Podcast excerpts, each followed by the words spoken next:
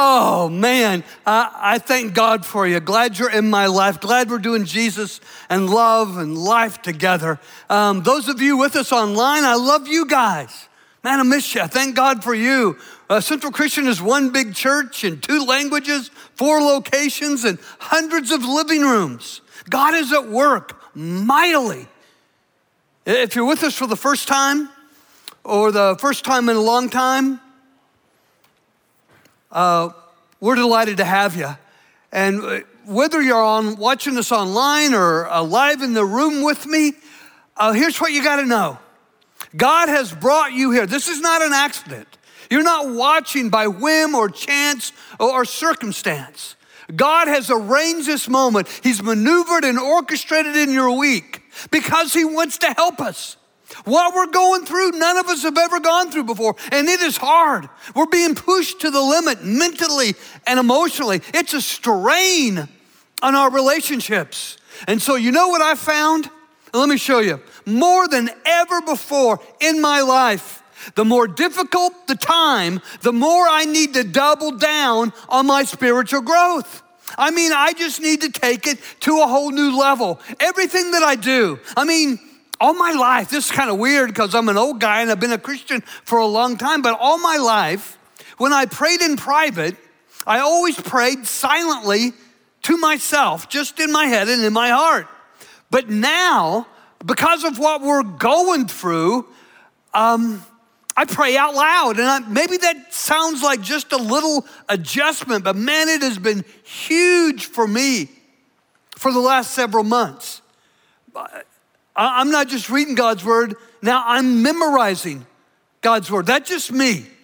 But I, I want to tell you, there has never been a time in your life for your relationship with God, for your relationship with those you love, for your spiritual, mental, and emotional well being when it is more essential that you double down on your spiritual life.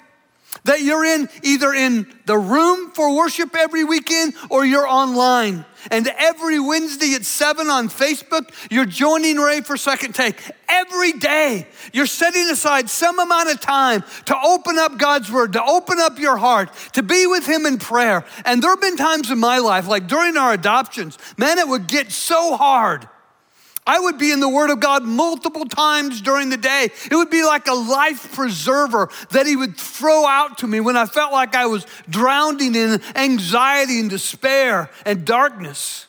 So, I want to challenge us. Whatever's left of this season, who knows how long this thing's going to last? But we got to draw a line in the sand and decide right now we are going to worship with more passion and more consistency than we ever have before. We are going to be in God's Word every day. We are going to be in prayer multiple times through the day. We're going to join Ray out second take every Wednesday at 7 p.m. on Facebook. We've got to double down on our spiritual life. In fact, we'll begin right now together as a group, online and in person, praying God's Word. Here's the prayer we're going to pray from Psalm 43. In fact, I'll pray a phrase and you pray it after me aloud. Okay, are you ready? Here we go together. I'm gonna say God and you're gonna say God, online and in the room. Here we go. God, you're such a safe and powerful place to take refuge. You're a proven help in time of trouble. More than enough, and always available whenever I need you. So we will not fear. So we will not fear. So we will not fear. In Jesus' name. And all God's people said, Amen, and amen.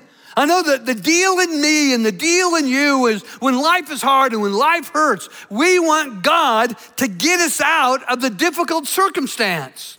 But the truth is, what I found to be true in my life and the lives of those uh, of this church is that God, he, he doesn't get us out of the situation, He grows us through the situation. In fact, I've found in my life the faster that I mature and take on the likeness of Jesus, the more I'm lifted above the circumstance. God will grow you through what you're going through. God will grow you through what you're going through.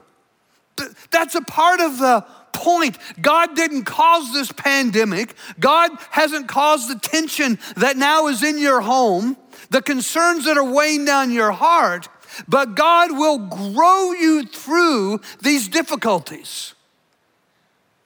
Now, to teach this, I'm going to take you into the very first book ever written on the life, the death, uh, the resurrection of Jesus Christ. It was written by a young man named Mark.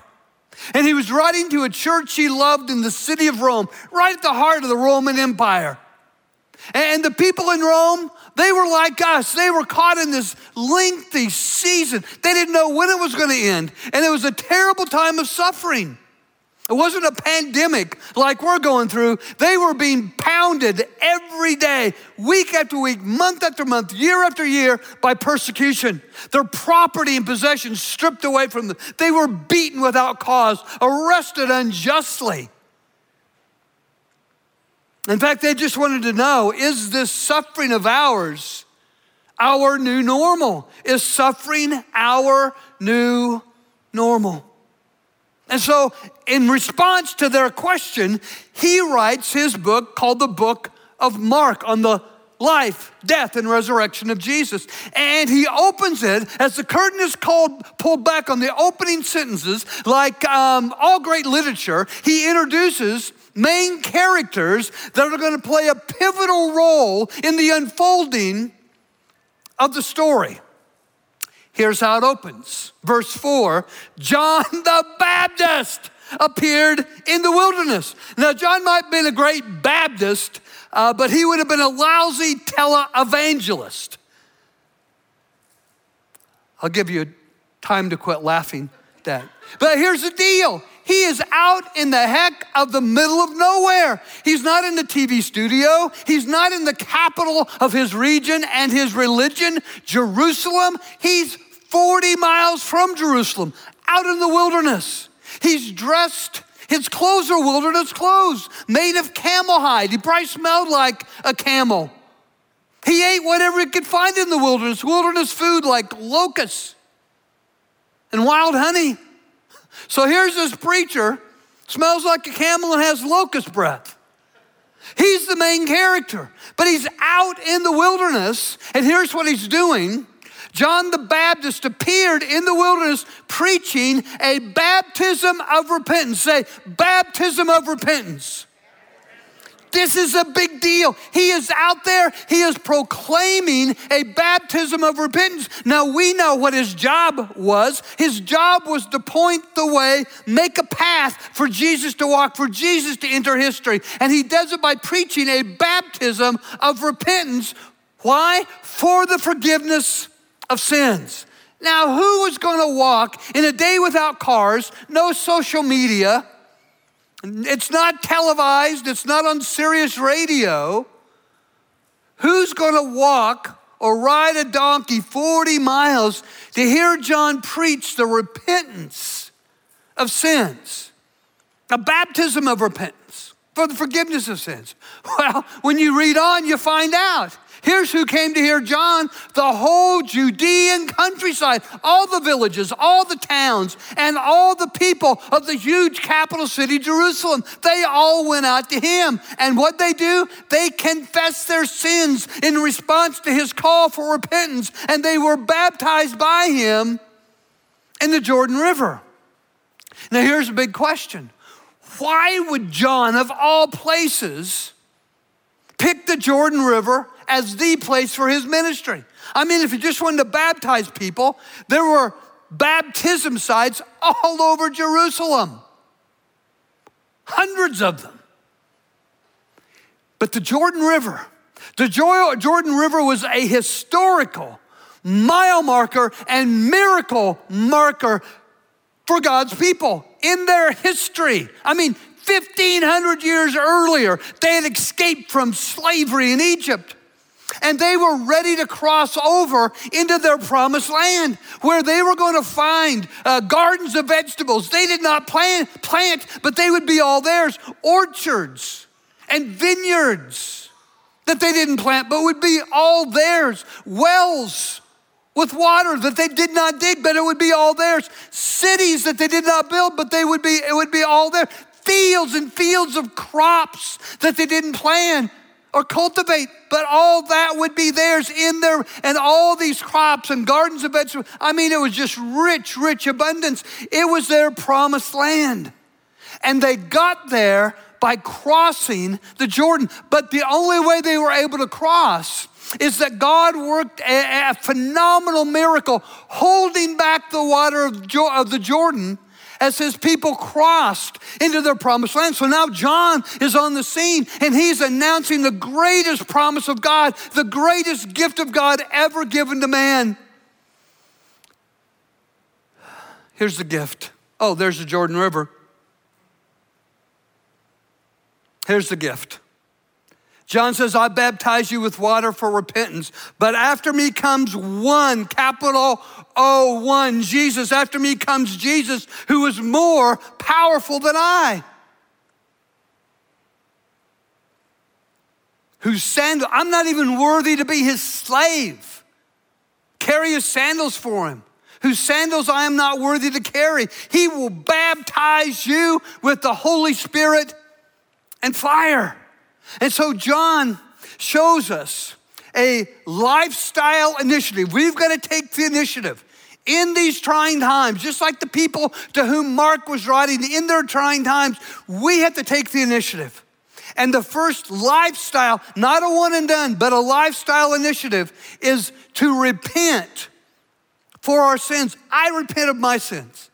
You repent of your sins. And this is not a, a one and done. This becomes a life. You sin every day, so you have to repent every day. Now, John was a Jewish man, and so he spoke Hebrew. The Hebrew word for repentance is teshuvah, and I love it in the Bible. It's all through the Old Testament part of the Bible, and people are radically changed for the good by their teshuvah, their repentance. It means to turn not just from their sins, but to God. Now, Mark, when he wrote the word repentance, he was writing in the Greek, and the Greek word for repentance is metanoia, and it means a change of mind that creates a change of how we feel. If you want to change the way you feel, if you're not feeling too good emotionally, change the way you think. When you change the way you think, metanoia, you change the way you feel, and then you change the way you behave. That's what John was preaching. You see, maybe here's a, good picture. You're taking your life in one direction. And in this direction, you find yourself criticizing other people. Maybe people at work, maybe people in your home, but you're criticizing other people. And Here's the wonderful thing about God He uses His loving kindness to bring us to repentance. And so, as we go this way and we find ourselves criticizing other people, and He lovingly makes us aware that our criticism is sin, we have this spiritual aha moment and we turn from the sin of criticism and we start to go God's way. Now we know that we have authentically and genuinely repented when the very people that we criticize, now we begin to thank God for them. Now we are grateful for them. Or maybe you were going in a particular direction in your life, and at this time, this season of life, you were um, you were spending way too much money, and you were saving way too little, if anything, and and you were giving next to nothing, if anything, to God because you were thinking you were thinking, there's not enough for me, and I want more. And then the loving kindness of God comes over your heart, and you're like, this is wrong. And you decide to turn from your sin of selfishness, and you turn to God, and you make a decision to go from financial panic to financial peace by giving to God first and allowing Him to bless the rest so that there's more than enough for savings and more than enough for the things that you need. It's a change, a turn accompanied by new behavior and new thought. Now, it always bugs me when people point out sins and never get real about their own. So I'm going to get real about mine, at least one of the many. We don't have time for all my sins. But here's a big one that makes me kind of an ugly guy at times. Hello, my name is David. I'm a control freak. I mean, it is very, very painful for me emotionally when I find myself in a circumstance that I can't control. And I've come to realize I have that painful feeling because I'm going away, I'm playing God.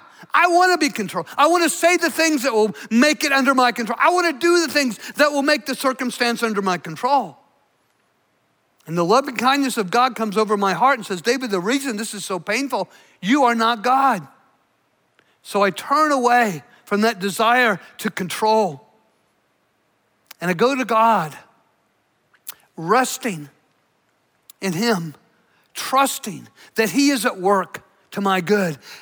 And whenever, here, here's a daily practice for you and me. Here's how it works you sin every day, so you got to repent every day. You, you probably sin morning, noon, and night. So it's good to repent morning, noon, and night. And through the course of your day, here are the three most important words that you can say as you walk this way. As you think, you say to yourself, you know what I was thinking? I was wrong. Say that with me. I was wrong. You might need to practice one more time. I was wrong. And in the areas of your mind where you think you're right, those are probably the areas where you're really wrong. I was wrong. I was wrong. Most important words you could ever say I was wrong and turn. This is what John was preaching. Turn away from what's hurting your life and other people and turn to God who will heal and help. And in that moment, then, the scene changes and the spotlight shines in the Jordan River, and the star of the story, the hero of the drama, takes center stage. It's our Jesus. Look at the text. At that time, Jesus came from Nazareth in Galilee. It was about 70 miles away, walked all the way, and was baptized by John in the Jordan. And as Jesus came up out of the water, he, he saw the heaven being torn open and the Spirit descending on him like a dove. It's a picture. Do you remember when, when creation happened? As God spoke it and Jesus did it, the Holy Spirit was hovering like a dove over all that was created. And so now here we have the Holy Spirit of God again. He's hovering over. There's a new creation. A new life is beginning to unfold for all people who look to Jesus. The Spirit descended on him like a dove, and a voice came from heaven You are my Son, whom I love. With you I am well pleased. What a moment. I remember the very first time I remember my dad telling me, David, I am proud of you. And you know, we'd known each other for a long time, and there were things that I had done. And but to tell you the truth, I remind my dad that he has no reason to be proud of me. If anything good happens, it's just God. Think about Jesus. In this moment, God speaks from heaven. The whole whole of history stops, and into this into this moment, God speaks over His Son. Says, "You are the one I love. You're my Son, and I am so so pleased with you." But all Jesus has done with his life is be baptized. He's 33 years old. He's not healed one person. He's not taught one lesson. He's not preached one sermon. He has not raised one person from the dead. He's done nothing. And the reason that we get to hear the voice of God over Jesus is because this is God's word for us. God is so, so pleased with you simply because you are his son or daughter. His pleasure over you, his pride in you, his love for you has nothing to do with what you do.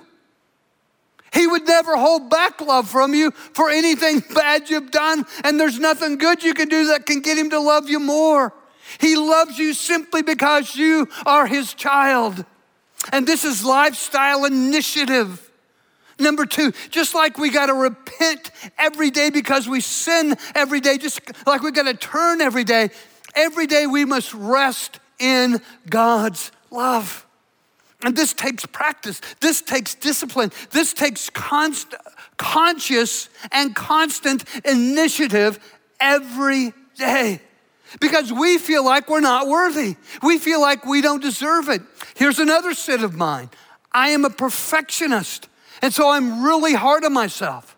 And, uh, and if you got a beef with me and you, you probably can't be harder on me than I am on me, but that just kind of doubles it up because not only have I let me down, I've let you down. And I think, how can I ever please God?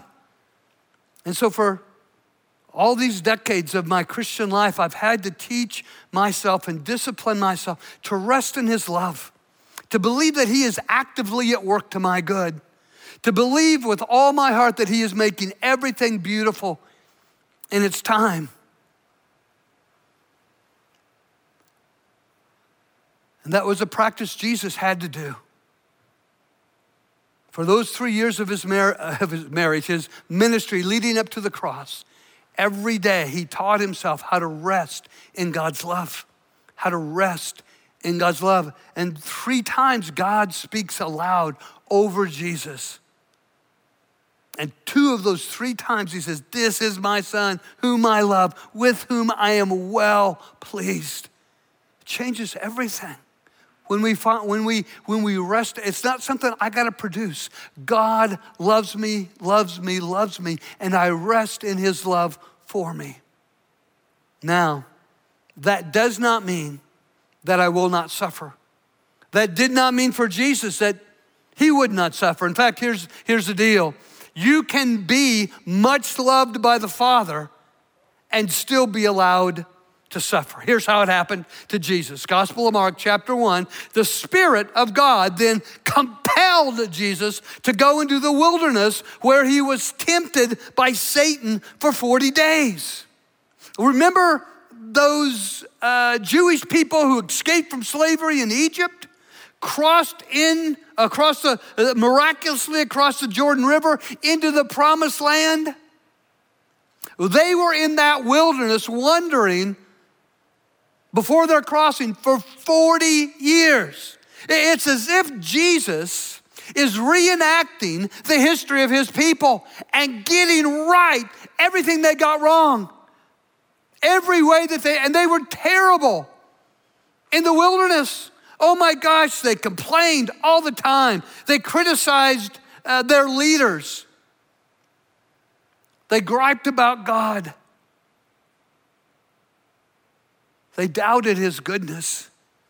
And so Jesus, he pay, faces the same test. For 40 days, he is relentlessly attacked by the evil one, and he passes every test so that Jesus is perfect. He is the perfect Israel that Israel can never be. In fact, Jesus is the perfect David that David could never be. And, and Jesus is the perfect you that you could never be.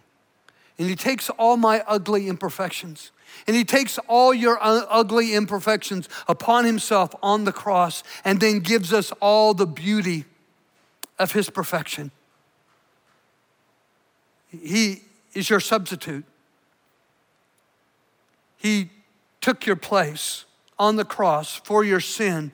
And the great exchange is all our ugly imperfections go on him, and all his perfection comes on us.